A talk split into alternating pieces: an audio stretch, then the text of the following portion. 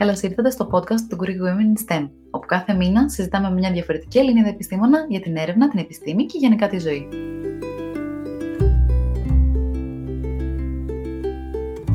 Καλώς ήρθατε σε ένα ακόμα επεισόδιο του Greek Women in STEM podcast. Είμαι η Γη Μυρτώ και μαζί με την Κική έχουμε τη χαρά να έχουμε μαζί μας σήμερα τη Γεωργία Ζαρκάδα, η οποία είναι Dr. Doctor, που σημαίνει ότι και γιατρός είναι και διδάκτορ. Ξεκίνησε με πτυχίο ιατρική στο Καποδιστριακό Πανεπιστήμιο στην Αθήνα, συνέχισε κάνοντας διδακτορικό στο Ελσίνκι της Φιλανδίας και τέλος έκανε το μεταδιδακτορικό της στο Cardiovascular Research Center στο Yale, όπου και εργάζεται μέχρι σήμερα ε, ως αναπληρώτρια επιστημονική ερευνήτρια.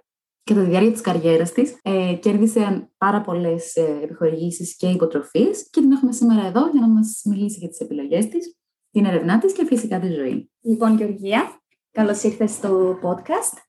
Καλώς σας βρήκα και ευχαριστώ για την πρόσκληση. Εμείς που τη δέχτηκες.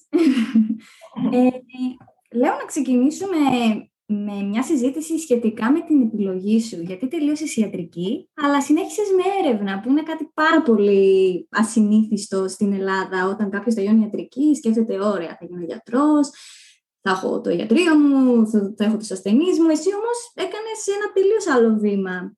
Πώς και έτσι; Ε, βασικά δεν μου άρεσε η ιατρική. Ε, η ιατρική, όπως ξέρετε, είναι έξι χρόνια. Είναι τρία χρόνια πρικλινικά και τρία χρόνια κλινικά. Ε, τα τρία πρεκλινικά χρόνια ήταν ε, πολύ καλά. δεν είχα κάποιο πρόβλημα, μου άρεσαν πάρα πολύ τα μαθήματα κτλ. Αλλά όταν μπήκαμε στα κλινικά έτη, είδα ότι δεν ήμουν πολύ άνετη και δεν μου άρεσαν αυτά που κάναμε τόσο πολύ.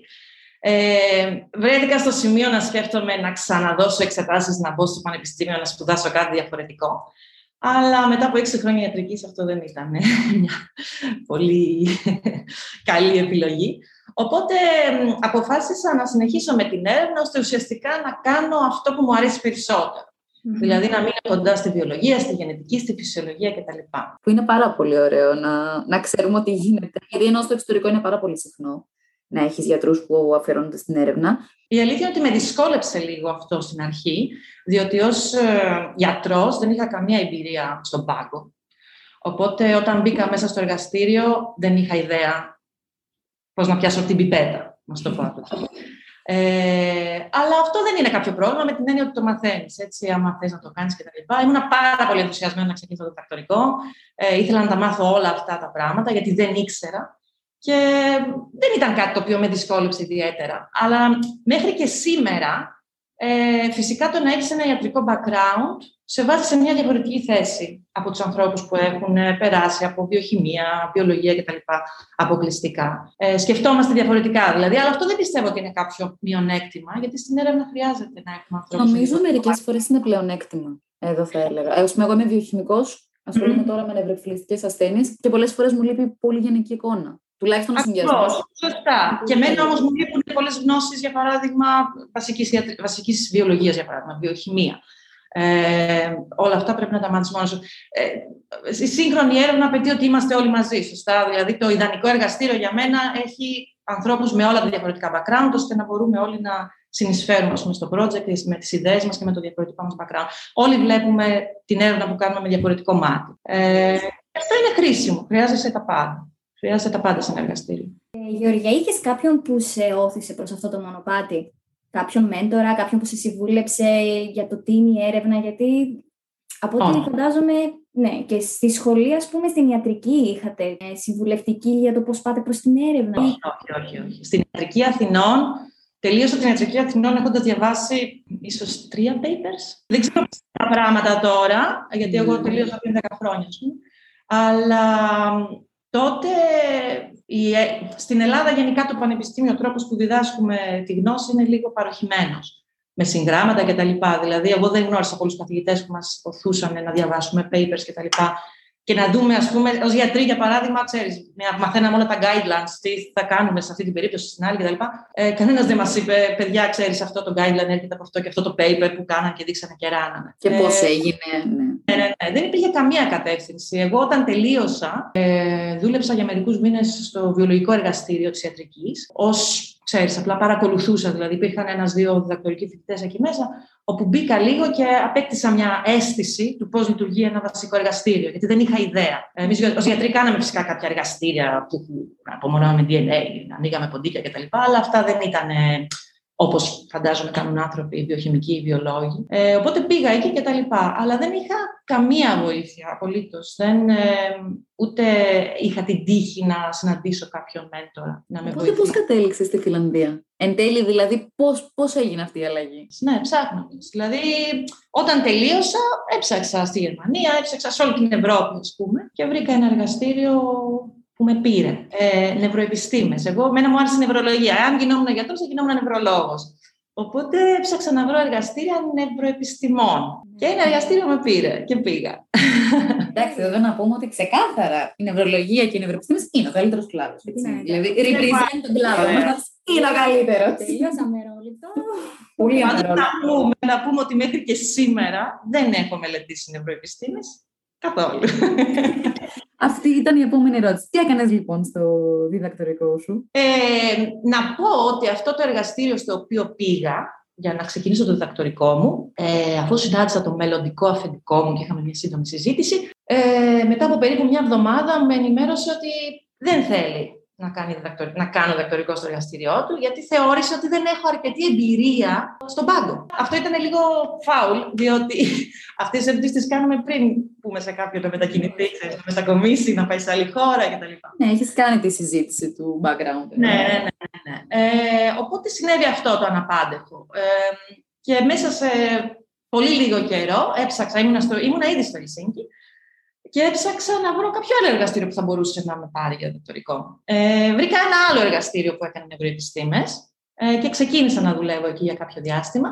Δυστυχώς αυτό το εργαστήριο δεν ήταν, ε, ούτε, ούτε εκεί μακροημέρευσα, διότι μετά από περίπου έξι μήνες αυτό το εργαστήριο έκλεισε. Εκεί ήταν το, η τύχη, ας πούμε, που είχα. Ε, το αφεντικό μου εκεί ήταν μια κυρία η οποία δεν είχε καλές σχέσεις με το πανεπιστήμιο ε, και γι' αυτό δεν τα κατάφερε να κρατήσει το εργαστήριό της ανοιχτό. Δεν είχε καλές σχέσεις με κανέναν, μπορώ να πω. Είχε μόνο δύο φίλους όλο το πανεπιστήμιο, από την ιατρική σχολή. Ο ένας και εργαστήριο δεν μπορούσε να με πάρει, δεν είχε χώρο. Και ο άλλος ήταν ο Κάρι Αλίταλο, ο μελλοντικός μου εργοδότη, ο οποίος είχε ένα μεγάλο εργαστήριο, είχε πάρα πολλά χρήματα και ήταν ε, ανοιχτός στις προκλήσεις. Δηλαδή δεν τον πείραζε να δοκιμάσει την τύχη του με έναν nobody. Δεν είχε πάγκο, Έναν ας πούμε. άνθρωπο στενά, ας πούμε, όπως εγώ. Μμ. Και όταν πήγα στο εργαστήριό του, με ρώτησε, η συνέντευξή μας ήταν ως εξής. Με ρώτησε, τι θες να κάνεις, του λέω να κάνω διδακτορικό. Οκ, αυτό. Και μου λέει, θα σου δώσω μια δοκιμαστική περίοδο τριών μηνών. Και έτσι ξεκίνησε η καριέρα μου ως ε, επιστήμονας. Θυμάσαι πόσο καιρό σου, πή- αν θυμάσαι, πόσο καιρό σου πήρε από τη στιγμή που λες «ΟΚ, θα κάνω διδακτορικό», μέχρι τη στιγμή που εν τέλει ξεκίνησες; Μου πήρε έξι μήνες ίσως. Ε, ε, Όμως αυτό πιστεύω έτυχε. Ε, και ήταν ένας, δεν ήταν μια καλή περίοδος, φυσικά. Διότι ήταν μια περίοδος που δεν ξέρεις τι θα κάνεις. Ξέρεις τι θέλεις να κάνεις, αλλά δεν έχεις ίσως τον τρόπο, δεν ξέρεις ακριβώς πώς να το κάνεις, ποιος είναι ο καλύτερος τρόπος. Εγώ γενικά, όπως σας είπα, δεν είχα κάποια καθοδήγηση, ας πούμε, οπότε πήγαινα μόνη μου, με, έτσι όπως μου ερχόταν, ας πούμε, έστελνα email και τα λοιπά. Και Και ήταν τυχαία. Τον βρήκες πάντως τον δρόμο σου. Βρήκα τον δρόμο μου, το βρήκα. Ωραία. Ε, και στο διδακτορικό, λοιπόν, ασχολήθηκες με την αγκιογέννηση. Το ίδιο Μμμ. έκανες και στο μεταδιδακτορικό σου ή άλλαξες μεταπόρια στην έρευνα; Όχι, όχι, είμαι ακόμα, κάνω, είμαι vascular biologist, δηλαδή κάνω αγκιογένεση και βιολογία αγκίων, ας πούμε. Θες να μας Μμμ. πεις λίγο γι' αυτό; Τι κάνεις, τι είναι, γιατί το κάνεις, πού εφαρμόζεται, γιατί είναι σημαντικό αυτό; Ε, εγώ μελετάω πώς μεγαλώνουν τα καινούργια αγκία ε, και τα καινούργια λεμφαγία, ας πούμε. Δηλαδή, στο σώμα μας έχουμε δύο ε, συστήματα που κυκλοφορούν ε, από τη μία την λέμφο, αν θυμάμαι καλά τα ελληνικά μου, και από την άλλη το αίμα. Έχουμε το αγκιακό σύστημα και το λεμφαγιακό σύστημα. Οπότε, εμείς προσπαθούμε να καταλάβουμε πώς τα αγκία και τα λεμφαγία μεγαλώνουν σε καταστάσεις φυσιολογικές, όπως ας πούμε όταν μεγαλώνει ένα έμβριο ε, ή όταν ε, ο πλακούντας μεγαλώνει κατά τη διάρκεια της εγκυμοσύνης, ή όταν ε, έχουμε άσκηση, μεγαλώνουν οι μυς, καινούργιοι μυς, χειρόζουν καινούργια αγκία κτλ. Ε, και τι συμβαίνει στα αγκία σε καταστάσεις ε, που υπάρχει αρρώστια, ασθένεια. Για παράδειγμα, στο διδακτορικό μου ασχολήθηκα πολύ με καρκίνο, δηλαδή οι συμπαγεί όγκοι, ας πούμε, όταν μεγαλώνουν χρειάζονται ε, παροχή αίματος για να μεγαλώσουν. Οπότε μελετάμε τους μηχανισμούς με τους οποίους τα αγγεία μεγαλώνουν. Πρώτον, γιατί θέλουμε να ενθαρρύνουμε τη δημιουργία καινούριων αγγείων σε περίπτωση ισχυμίας, που θέλουμε να μεγαλώσουμε καινούργια αγγεία. Σε άλλες περιπτώσεις, θέλουμε να σταματήσουμε καινούργια αγγεία που να μεγαλώνουν, στην περίπτωση ενός καρκίνου. Οπότε, θέλουμε να δούμε τους μηχανισμούς που ελέγχουν την αγγειογέννηση, ώστε να μπορούμε να, να κοντρολάρουμε αυτό θεραπευτικά σε περιπτώσεις ασθένειας. Αυτή είναι η γενική εικόνα ε, και η γενική ιδέα. Στο, στο, στο διδακτορικό μου δούλεψα περισσότερο με καρκίνο και με άλλα μοντέλα, υπέρταση κτλ. Στο μεταδιδακτορικό δούλεψα περισσότερο με ε, ασθένειες του ματιού, αγγειακές ασθένειες του ματιού. Γιατί χρησιμοποιούμε και ένα μοντέλο, τον αμφιβληστροειδή ουσιαστικά του ματιού mm. στο μοντέλο αγιογένεσης, οπότε είναι πιο συναφές με το, με το αντικείμενο της, της αγιογένεσης και των ασθενειών, ας πούμε, που είναι σχετικές με την αγιογένεση στο μάτι. Που όμως το μοντέλο θα μπορέσει να έχει εφαρμογή και σε ό,τι προαναφέραμε. Κατά βάση ναι, και αυτή ήταν η γενική ιδέα, γιατί ο αμφιβληστροειδής χρησιμοποιείται σαν μοντέλο γιατί είναι βολικό, εύκολο, γρήγορο, οικονομικό κτλ. Ε, τώρα τελευταία αυτό που ανακαλύψαμε είναι ότι το μοντέλο αυτό μπορεί να μην είναι ε, το καλύτερο μοντέλο για να μελετήσουμε, να εξάγουμε συμπεράσματα για άλλες περιπτώσεις. Βασικά το τελευταίο μου paper, το οποίο ε, τώρα σε λίγο θα βγει, θα δημοσιευτεί. Ευχαριστώ. Δείξαμε ακριβώς ότι οι μηχανισμοί που οδηγούν την αγκαιογέννηση στο μάτι, ότι υπάρχει ας πούμε μια ποικιλομορφία, ότι δεν είναι οι ίδιοι. Υπάρχουν διάφορες φάσεις της αγκαιογέννηση στο μάτι και έχουμε βρει ότι ε, αυτές οι διάφορες φάσεις οδηγούνται από διαφορετικούς μηχανισμούς. Οπότε αυτό βάζει τα θεμέλια για την ιδέα ότι και οι μηχανισμοί που οδηγούν την αγκαιογέννηση σε διαφορετικά όργανα μπορεί να είναι μοναδικοί και όχι ε, universal, ας πούμε. Ε, ένα τα χωράει όλα. Ακριβώς, ακριβώς. Πρέπει να κάνουμε αυτό το personalized, personalized medicine, you know? Και ότι όλα πρέπει να είναι ε, σε κάθε σύστημα χωριστά ουσιαστικά για να έχουμε μια καλή εικόνα του τι γίνεται. Το βέβαια, βέβαια αυτό είναι ωραίο γιατί δημιουργεί πολύ πιο πολλές θέσεις για πολύ περισσότερους επιστήμονες. Άμα πρέπει για όλα να τα κάνουμε. Ακριβώς. Μποράμε όλοι. Άρα.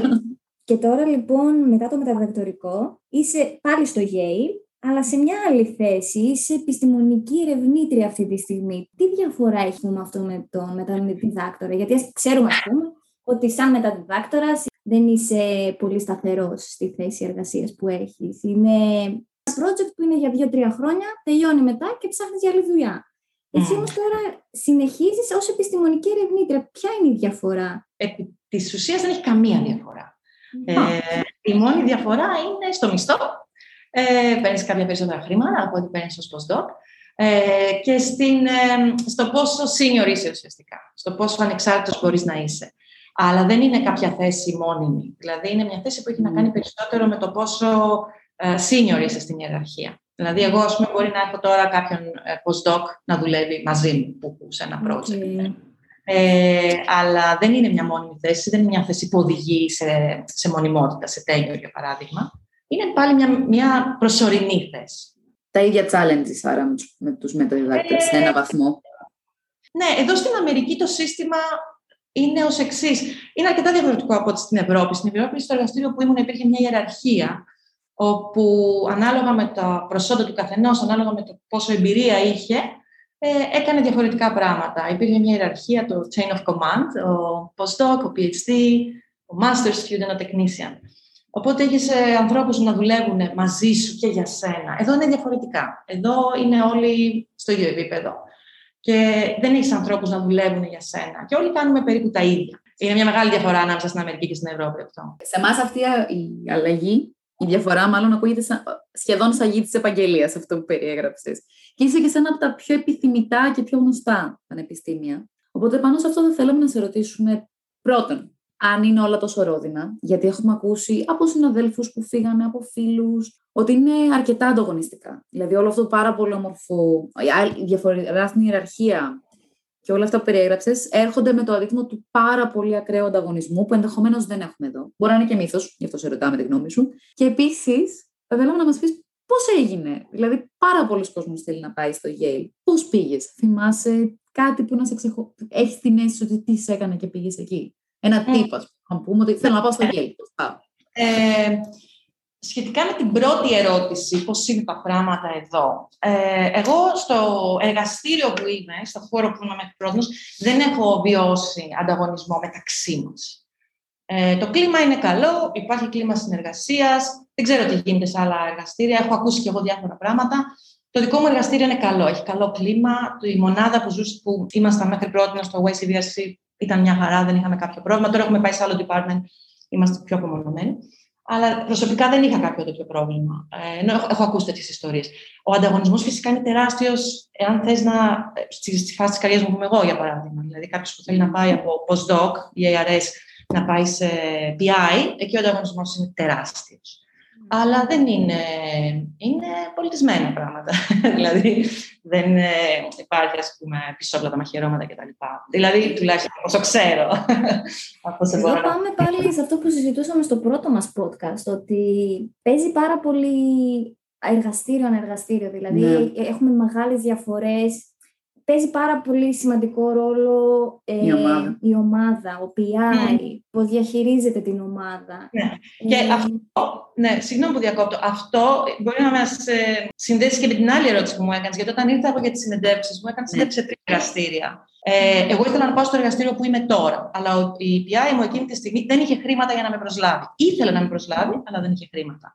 Ένα άλλο εργαστήριο, είδα άλλα δύο εργαστήρια. Το άλλο εργαστήριο που είδα το απέρριψα, δηλαδή εκείνη τη στιγμή δεν μου άρεσε. Δεν μου άρεσε το κλίμα μέσα στο εργαστήριο. Κατάλαβα ότι ο καθένας είναι για τον εαυτό. Ότι δεν υπάρχει, καλή, δεν υπάρχει collaboration στο εργαστήριο. Αυτή είναι εντύπωση μου δώσαμε, δεν είναι τόσο καλά οργανωμένη. Οπότε αυτό που λέει το εργαστήριο, το κάθε εργαστήριο είναι διαφορετικό, είναι πάρα πολύ σημαντικό. Δεν είναι, δηλαδή και, και στη μονάδα που ήμασταν πριν, υπήρχαν διάφοροι PIs κτλ. Κάποιοι από αυτούς προσωπικά δεν θα πήγαινα ποτέ να δουλέψω μαζί τους. Ναι. Φυσικά, δυστυχώς, τις περισσότερες φορές αυτό το μαθαίνεις αφού πας σε ένα εργαστήριο. Δυστυχώς, ναι. Από ό,τι θυμάμαι, όταν ήρθα για τις συνεντεύξεις, το αφεντικό μου πήρε δύο RO1s μια μέρα πριν. Ήταν τελείως απίθανο αυτό που συνέβη. Δηλαδή, την είχα συναντήσει μερικούς μήνες πριν, της είχα δηλώσει επιθυμία ότι θέλω να έρθω. Κανονίσαμε να έρθω και έτυχε να πάρει δύο RO1s μια-δύο μέρες πριν. Οπότε μέχρι εκείνη τη στιγμή ήταν τελείως αβέβαιο. Αλλά αν δεν μπορούσε να με πάρει, ίσως πήγαινα και στο άλλο εργαστήριο. Δεν, ε, απλά δεν χρειάστηκε να πάρω αυτή την απόφαση. Ε, το κάθε εργαστήριο είναι διαφορετικό. Και ξέρεις, ένας καλός επιστήμονας δεν δημιουργεί κατά ανάγκη και ένα καλό εργαστήριο. Δηλαδή, μπορεί mm. ένας PI, ένα αφεντικό να είναι πασίγνωστο κτλ. Δεν σημαίνει κάτι αυτό ότι θα επιτύχεις σαν αυτό. Δεν μπορεί να είναι καλός αρχηγός.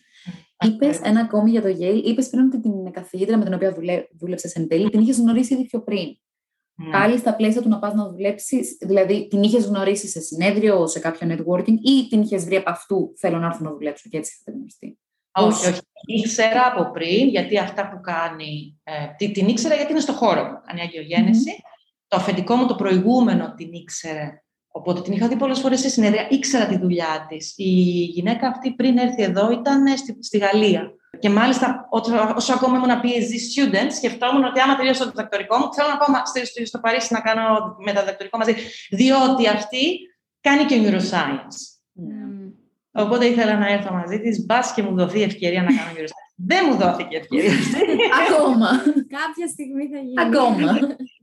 Ε, ναι, ναι, ναι. Οπότε και πάλι βλέπουμε πόσο σημαντικό είναι το networking και οι γνωριμίες και να επικοινωνείς την ερευνά σου και να γνωρίζεις ανθρώπους του κλάδου που σε ενδιαφέρει, γιατί όλα αυτά ανοίγουν πόρτες εν τέλει. Ή τουλάχιστον να είσαι ενημερωμένος, να ξέρεις ποιος κάνει τι άλλο, ναι. ποια είναι τα ονόματα σε αυτό που κάνεις εσύ. Ναι, φαντάζομαι όμως όλοι, όλοι όσο κάνεις το διδακτορικό και τα λοιπά, πας σε κάποια συνέδρια, γνωρίζεις κόσμο. Δεν σημαίνει ότι αυτοί κατά ανάγκη σε εκτιμούνται. Αλλά όταν θα έρθει η ώρα και τα λοιπά, μπορείς εσύ να έχεις πάρει κάποιες αποφάσεις που θα ήθελες να πας να δουλέψεις.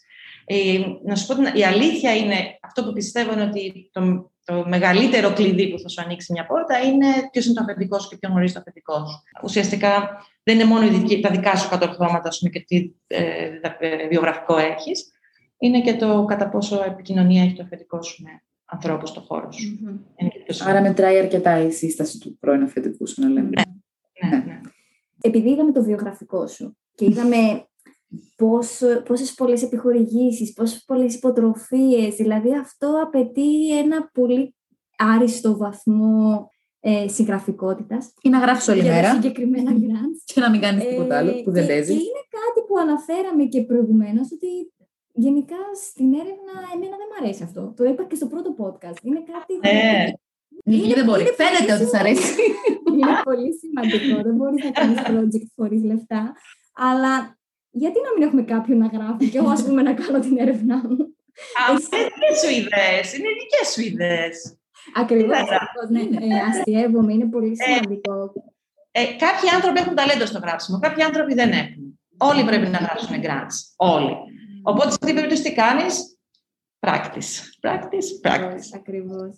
Ένα-δύο tips που θα έδινε σε κάποιον που θέλει ας πούμε, να το βελτιώσει αυτό ή ναι, να το βελτιώσει. Ναι, γιατί έχεις πάρει πάρα πολλές. Το χρονικό, η χρονική, ε, η- ο χρόνος που χρειάζεται για να γράψεις αυτό είναι φυσικά μεγάλος, αλλά σκέψου ότι εγώ γενικά είχα ένα research plan, το οποίο χρησιμοποιούσα για applications, ένα το χρόνο. Γιατί δεν γράφεις συνέχεια διαφορετικά. Έχεις ένα το χρόνο, το οποίο το ανανεώνεις ή ανά έξι μήνες, ανά ένα χρόνο κτλ. Οπότε από αυτήν την άποψη, αυτό που πρέπει να κάνεις όταν στέλνεις ένα grant application είναι να το κάνεις tailor σε αυτό που σου ζητάνε το κάθε Ινστιτούτο, ας πούμε. Έτσι, αλλά οι ιδέες είναι οι ίδιες. Ε, ε, η συμβουλή που θα δώσω εγώ για αυτό το θέμα είναι κάνε αιτήσεις, κάνε αιτήσεις, κάνε αιτήσεις. Μην φοβάσαι ότι. Τι, τι μπορεί να συμβεί. Στη χειρότερη περίπτωση δεν θα πάρεις τα λεφτά. Αλλά είναι πολύ σημαντικό να κάνεις αυτή την εξάσκηση.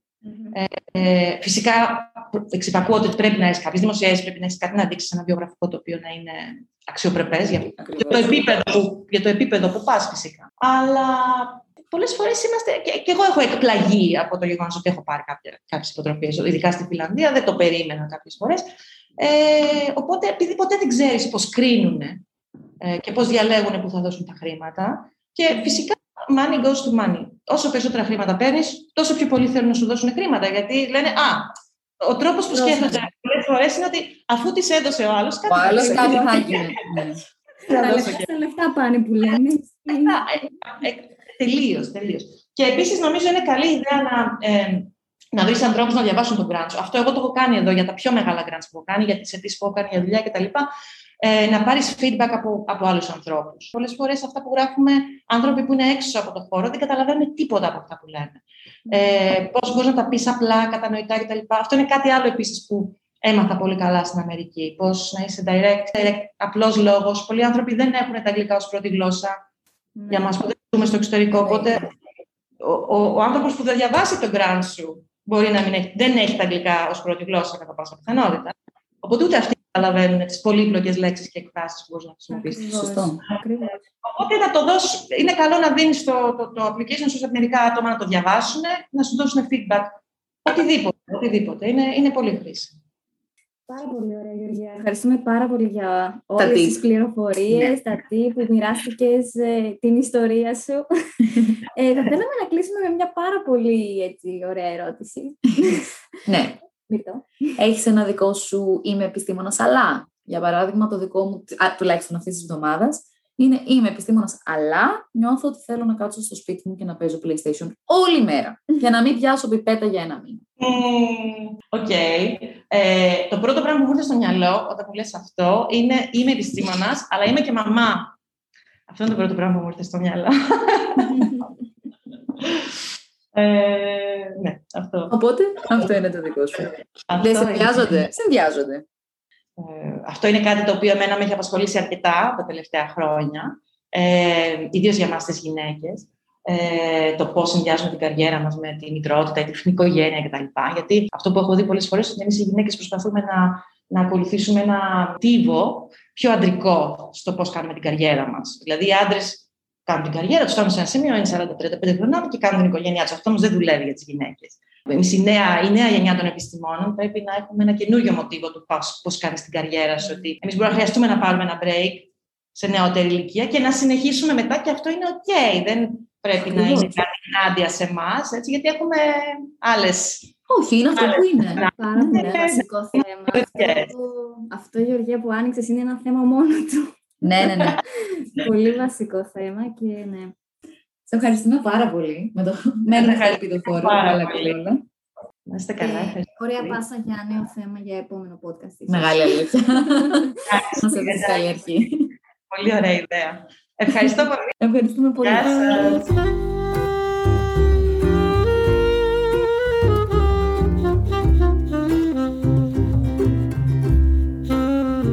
Μέχρι την επόμενη φορά βρείτε τις Greek Women in STEM σε social media ή εγγραφείτε στο newsletter για να μην χάνετε τα νέα και τις δράσεις μας.